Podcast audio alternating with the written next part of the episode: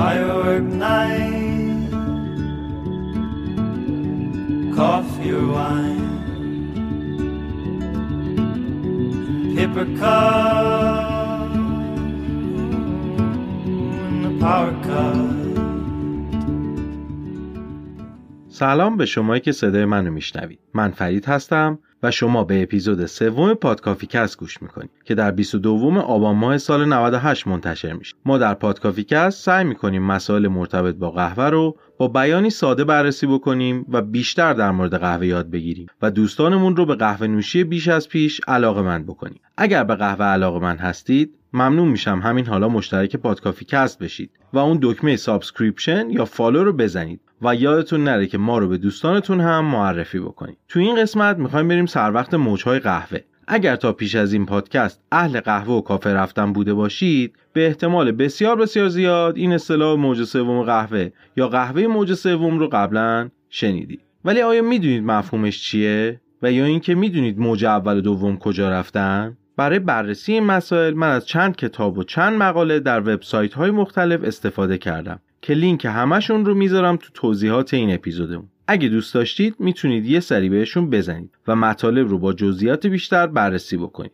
اما پیش از این آقا من باید از دو نفر عذرخواهی کنم. اولیش مهران محمد نژاد نماینده کشورمون در مسابقات جهانی باریستا در سال 2015 هست که من به اشتباه اسمشون رو گفتم مهران یاسی چون به این نام شهرت داره دومیشم آقای جواد اکبری نماینده کشورمون در مسابقات جهانی باریستای سال 2017 سئول هست که من به اشتباه اسمشون رو گفتم جواد کرمی. از این دو عزیز بزرگوار کمال پوزش رو دارم. بذارم به حساب اینکه اپیزود سفرم بود و من تازه کار بودم. این موارد اصلاحیه در توضیحات اپیزود سفرم قرار داده شده. خب دیگه بریم سر وقت این اپیزودمون ببینیم تاریخچه امواج قهوه چیا بوده. Lost you in the running cry.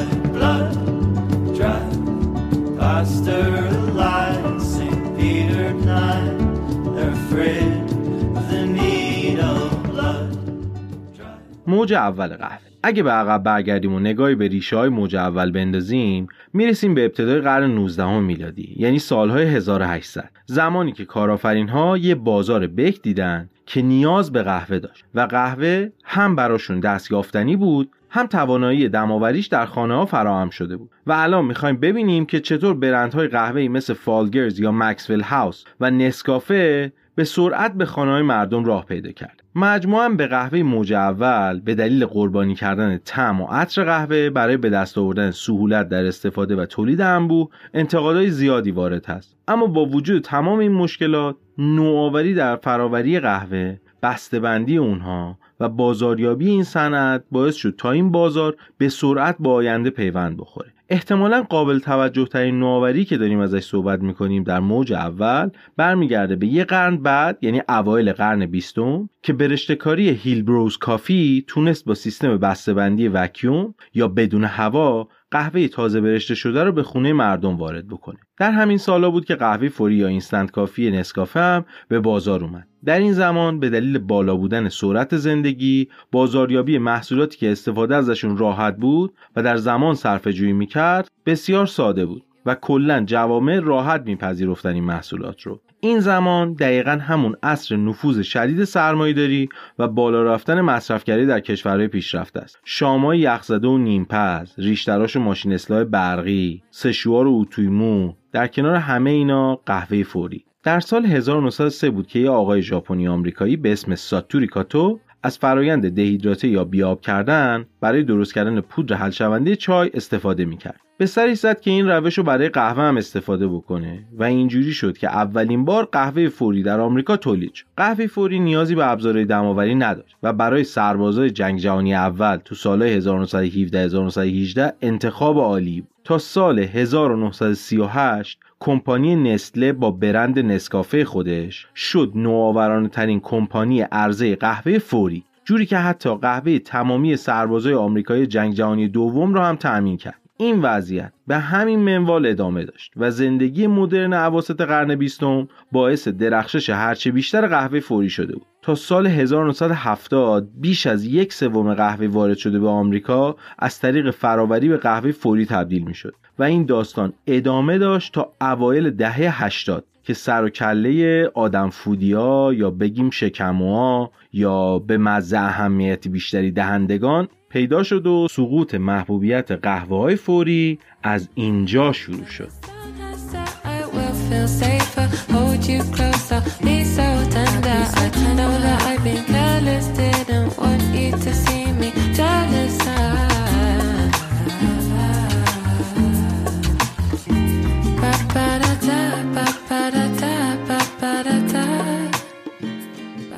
در عواسط قرن 19 هم آقای ویلیام بویی که صاحب چند کمپانی قهوه بود تونست راه بسته های کوچکی از قهوه برشته شده و آسیاب شده و وکیوم رو که تا پیش از این محصولی لوکس به حساب می اومدن به آشپزخونه قشر متوسط جامعه باز بکنه. این آقای بویی یه نجاری رو استخدام می‌کنه به اسم آقای فالگرد که بیاد دستگاه های آسیابش رو نصب کنه. این آقا بعد از نصب آسیاب ها مثل خیلی از آمریکایی های دیگه اون زمان یه سر میره تو رودخونه ها و دشت و دمن دنبال طلا بگرده اما دست از پا دراستر زودی برمیگرده و شروع می‌کنه به پخش قهوه و ادویه آسیاب شده و در سال 1865 بیزینسش انقدی گرفته بوده که میاد و شریک آقای بویی میشه و بعد تا سال 1872 یه کل شرکت رو از آقای بویی می‌خره و اسمش رو عوض می‌کنه می‌ذاره فالگرز و با شعار فالگرز.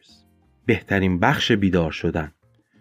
میشه بزرگترین کمپانی قهوه اون زمان آمریکا در همین اسنا یک کمپانی دیگه هم مشغول به فعالیت بوده. به اسم مکسول هاوس که در سال 1800 توسط جول چک تأسیس شده بوده. این اسم از اینجا اومده بوده که قهوه آقای چک توی هتل مکسول در شهر نشویل تنسی عرضه می شده عرضه محصولات مکسول ادامه داشته تا اینکه این کمپانی ادعا می‌کنه که پرزیدنت روزولت از قهوه مکسول خورده و بعد از خوردن گفته تا آخرین قطرش هم عالی بود و با همین شعار تبلیغاتی ادامه میده و کارش حسابی رونق میده و در سال 1925 میشه شناخته شده ترین برند قهوه غیر فوری در آمریکا.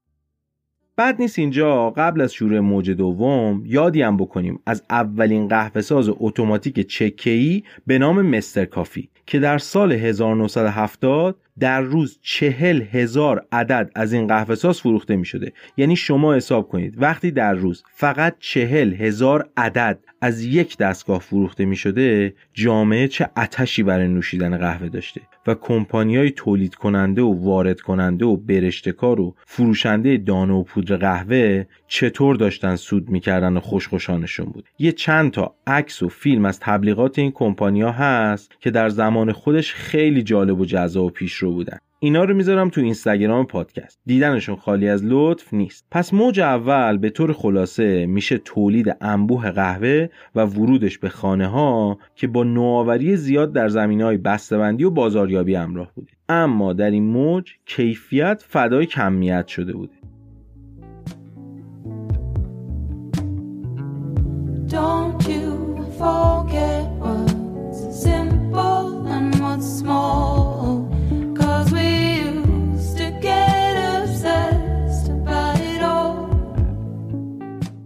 بریم سراغ موج دوم. یکی از اصلیترین نیروهای محرک برای گذار به موج دوم قهوه واکنش ها به قهوه بد بود که در موج اول وارد بازار میشه با بالاتر رفتن دانش مصرف کنندگان اونها علاقه داشتند که منشأ و مبدع قهوه خودشون رو بدونن و سبکای برشتکاری بکار رفته رو بشناسن. این سوالات و تمایل ها سنگ بنای چیزیه که امروز ما بهش میگیم قهوه تخصصی. خریدارای دونه سبز قهوه شروع کردن به اهمیت دادن به محل و چگونگی زراعت قهوه و به طبع اون این قضیه به مصرف کنندگان هم سرایت کرد. ما به عنوان مصرف کننده کم کم شروع کردیم به آگاهی پیدا کردن و به اهمیت دادن به زنجیره تامین از کشاورز و تولید کننده تا باریستایی که قهوه رو برامون درست می‌کنه. این دانش فراتر از مبحث کسب و کار. دیگه جزوی از لذت تجربه قهوه شده بود. یعنی وقتی من مصرف کننده می‌دونستم که قهوه ای که دارم می‌خورم محصول کدوم کشوره لذت بیشتری از نوشیدن اون فنجون میبردم. مورخین قهوه این بازه زمانی رو دوره تاثیرپذیری صنعت قهوه از صنعت شراب می‌دونن. با آغاز موج دوم واژگان حوزه قهوه شروع به تغییر می‌کنه و کلمات جدیدی به اون اضافه میشه. استفاده از کلماتی مثل اسپرسو لاته کاپوچینو فرنچ پرس بین علاقمندای به قهوه تخصصی رایج میشه. نقد وارد به موج دوم این بود که مسیر خودش رو گم کرد. اهمیت منابع قهوه رو رها و فراموش کرد. کافی شاپ ها به کسب و کارهای بزرگ و پرسود تبدیل شدند که مصرف کنندگان قهوه رو برای نوشیدن قهوه مورد علاقه‌شون اغوا می‌کردن و مردم هم شاد و سرخوش و خوشحال بودن از به وجود اومدن روابط اجتماعی که با نوشیدن قهوه در کافه لذتش چند برابر میشه.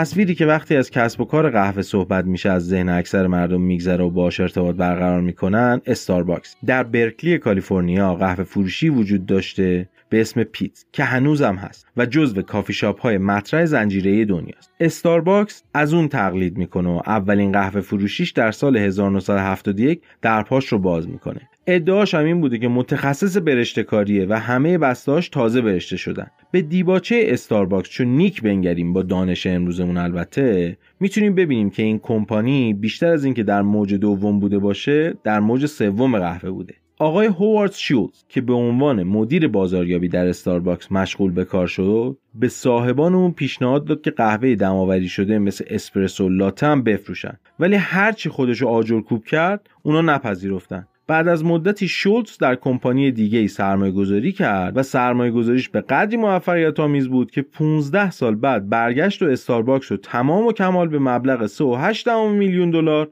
از صاحباش خرید و خارشون رو خفیفشون کرد و به این ترتیب قهوه اسپرسو لاته هم وارد منوی استارباکس. در دهه 90 پیشرفت و ارتقای استارباکس به حدی رسید که هر روز یه شعبه جدید باز می‌کرد و این داستان جوری ادامه پیدا کرد که در سال 2000 استارباکس 3000 شعبه در سطح جهان داشت. استارباکس تبدیل به چهره تبلیغاتی موج دوم قهوه شد و نه تنها قهوه تخصصی رو به زبون خودش عرضه کرد، بلکه تجربه قهوه در کافی شاپ رو برای عامه مردم در دسترس و قابل دستیابی کرد. های موج دوم شروع به تقلید از استارباکس کردند و همه اینها تبدیل به پناهگاهی برای لذت بردن از قهوه شدند و اینطوری شد که تجربه نوشیدن قهوه از پروسه های قبل از خودش که شامل کاشت و تولید و برشته‌کاری و دماوری می شدن اهمیت بیشتری پیدا کرد. و در موج دوم با بالا رفتن کیفیت قهوه های آماده که توسط کافه ها به فروش می رسید قهوه تبدیل شد به یک کالای لوکس تا نیاز. همین الان که داریم با هم صحبت می‌کنیم استارباکس یه برند لوکس تلقی میشه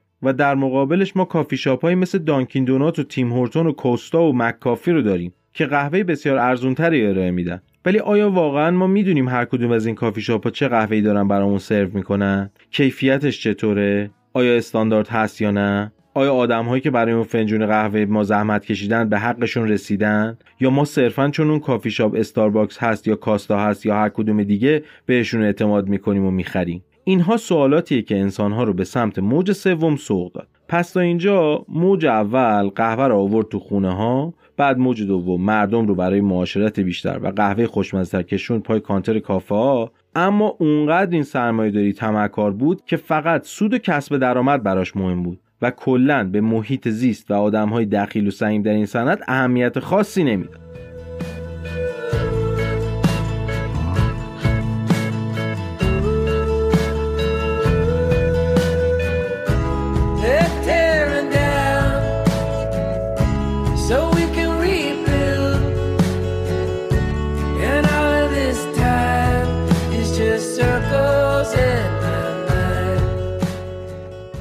خب رسیدیم به موج سوم. اصطلاح موج سوم به نسبت جدیده و چیزی نیست که بتونیم در مورد تاریخچش صحبت بکنیم. ویکیپدیا در مورد موج سوم قهوه اینجوری نوشته که این موج یک جنبش برای مصرف و لذت بردن و قدردانی کردن از قهوه تخصصیه. این جنبش قهوه رو مثل شراب جز نوشیدنیهایی می‌دونه که با آموزش بیشتر و شناخت تعمیه بهتر و علم و دانش بالاتر میشه کیفیت اون رو افزایش داد. موج سوم قهوه اصطلاحیه که خانم تریش راتگیب اولین بار در سال 2003 در مقاله‌ای در مجله فلیم کیپرز ازش استفاده کرد. و ایده این بود که هر موج روی موج قبلی خودش سوار میشه و به بار میشه. ابتدا ما قهوه های خونگی کم کیفیت و تیره برش رو در آشپزخونه ها و سر میزامون داشتیم. در موج دوم استارباکس وارد شد که روی کافه ها و دماوری اسپرسو بیشتر تمرکز کرد. و حالا در موج سوم ما برشته کاری های بسیار حرفه‌ای و دماوری های دستی داریم. هر موج پاسخگوی موج قبلی خودش هست و در واقع باعث میشه در حالتی که به نفع همه است و در جهتی نوآورانه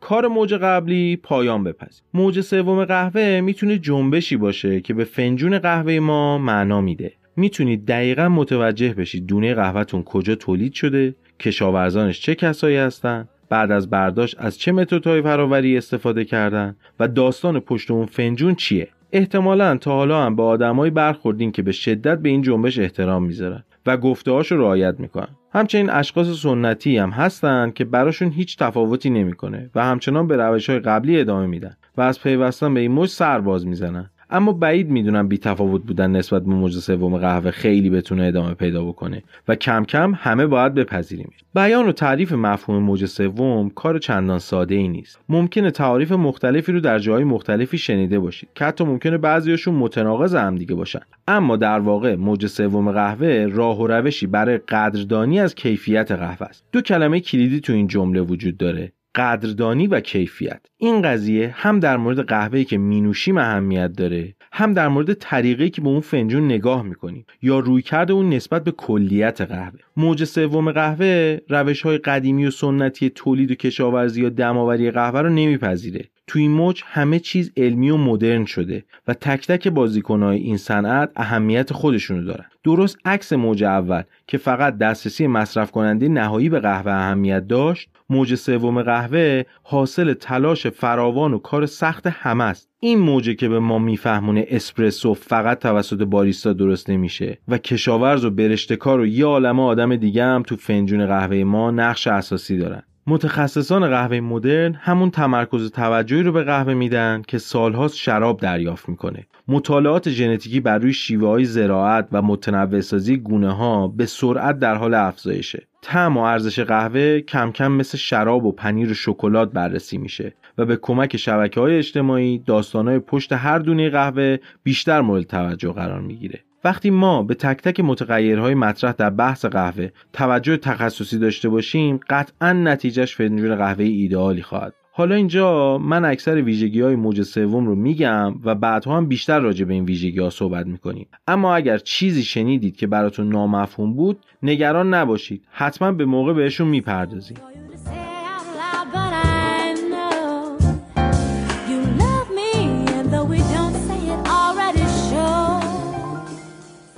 و اما ویژگی ها. بالا بردن کیفیت قهوه و تاکید بیشتر بر یک نواختی و پایداری. تجارت مستقیم بیشتر و از بین بردن دلال ها و میدلمن ها دونه های قهوه تک خواستگاه و تک مزرعه و شفافیت در محل کشت دانه قهوه. پروفایل های برشتکاری روشن و شفافیت در تاریخ برشتکاری و تازگی دونه. روش های دستی و نوآورانه.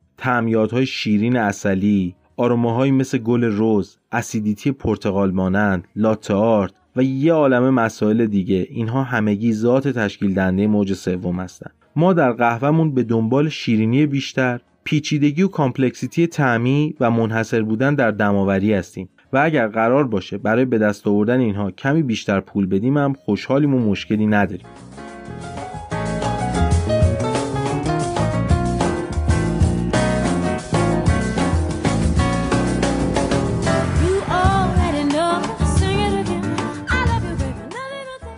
اما زمانی که با حرفه‌ای این صنعت صحبت می‌کنیم یه مطلب دیگه هم میاد وسط و اون خدمات به مشتری و مصرف کننده هاست. تتسو کاسویا قهرمان مسابقات جهانی دماوری بروورز کاپ سال 2016 که توی پرانتز بگم مبده یه روش عالی به اسم 46 در دماوری V60 است. میگه که متشکرم از موج سوم و تجارت مستقیم که باعث شد ما باریستاها و برشتکارها بتونیم داستان پشت دونه قهوهمون رو به مشتریامون بگیم. نوشیدن یه قهوه تخصصی که با روش های درستی تولید شده با تمام ارزش افزوده که زنجیره تعمین به اون دانه اضافه می‌کنه باعث ارزشمند شدن اون تجربه میشه. این تجربه ترکیبی از آموزش و علم و دانش و مهمان نواز موج سوم قهوه بیشتر درباره اینه که باعث بشه مصرف کننده احساس خاص بودن داشته باشه. یه قسمت از این خاص بودن همون خدماتیه که به مشتری ارائه میشه. و بخش دیگرش به اشتراک گذاشتن داستان پشت هر فنجونه این داستان ترکیبی از قصه تولید کننده و وارد کننده و برشتکار و باریستاست. این قصه توضیح میده که چرا یه قهوه خاص تلقی میشه.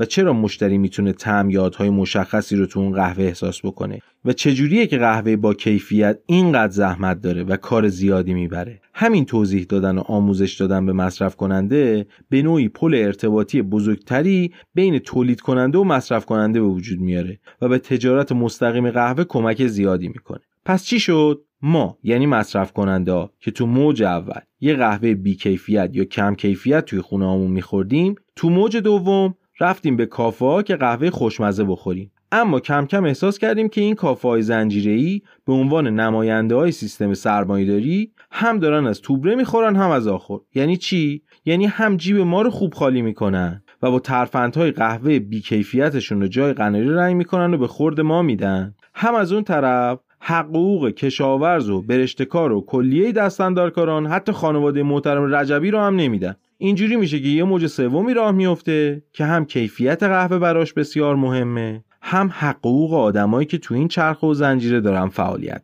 این موضوع رو تا اینجا داشته باشین چون به پایان اپیزود سوم رسیدیم. تو اپیزود بعد در مورد مفهوم قهوه تخصصی و ارتباطش با موج سوم و اینکه آیا موج چهارم قهوه به وجود اومده یا هنوز خیلی واسه این حرفا زوده صحبت خواهیم کرد. Can this world not afford to sleep anymore?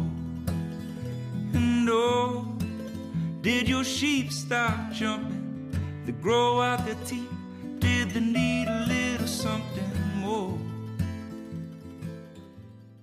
امیدوارم از شنیدن این اپیزود لذت کافی و لازم رو برده باشید. پادکافی‌کست رو می‌تونید در اکثر اپلیکیشن های پادگیر مثل کست باکس، اسپاتیفای، اپل پادکست، گوگل پلی و گوگل پادکست، پاکت کست، پادکست ادیکت، پادبین و یه عالمه اپلیکیشن دیگه پیدا کنید و بشنوید. از سایت های فارسی زبان هم تهران پادکست و هزارا هستن که پادکافیکست در اونها نمایش داده میشه. اگر پادکافیکست رو دوست داشتید مشترک این پادکست بشید و subscribe و follow کنید. اگر این اپیزود رو پسندیدید لایکش کنید. و ممنون میشم اگر مطالب ما رو در شبکه های اجتماعیتون به اشتراک بذارید و یا حداقل به یه دوست صمیمیتون معرفی کنید. این کار بزرگترین لطف شما به ما. یادتون نره هشتگای ارتباطی ما پادکافی به فارسی و یا پادکافی کست به فارسی و انگلیسی هستن. نظراتتون رو با من به اشتراک بذارید و یا اگر سوالی داشتید حتما ازم بپرسید. اگر بلد بودم سعی می‌کنم راهنماییتون کنم. اگرم بلد نباشم چه بهتر؟ چون میرم و یاد می‌گیرم و بعدش برای شما تعریف می‌کنم. اینجوری هر دومون بیشتر یاد می‌گیریم. تا زود درود و دو صد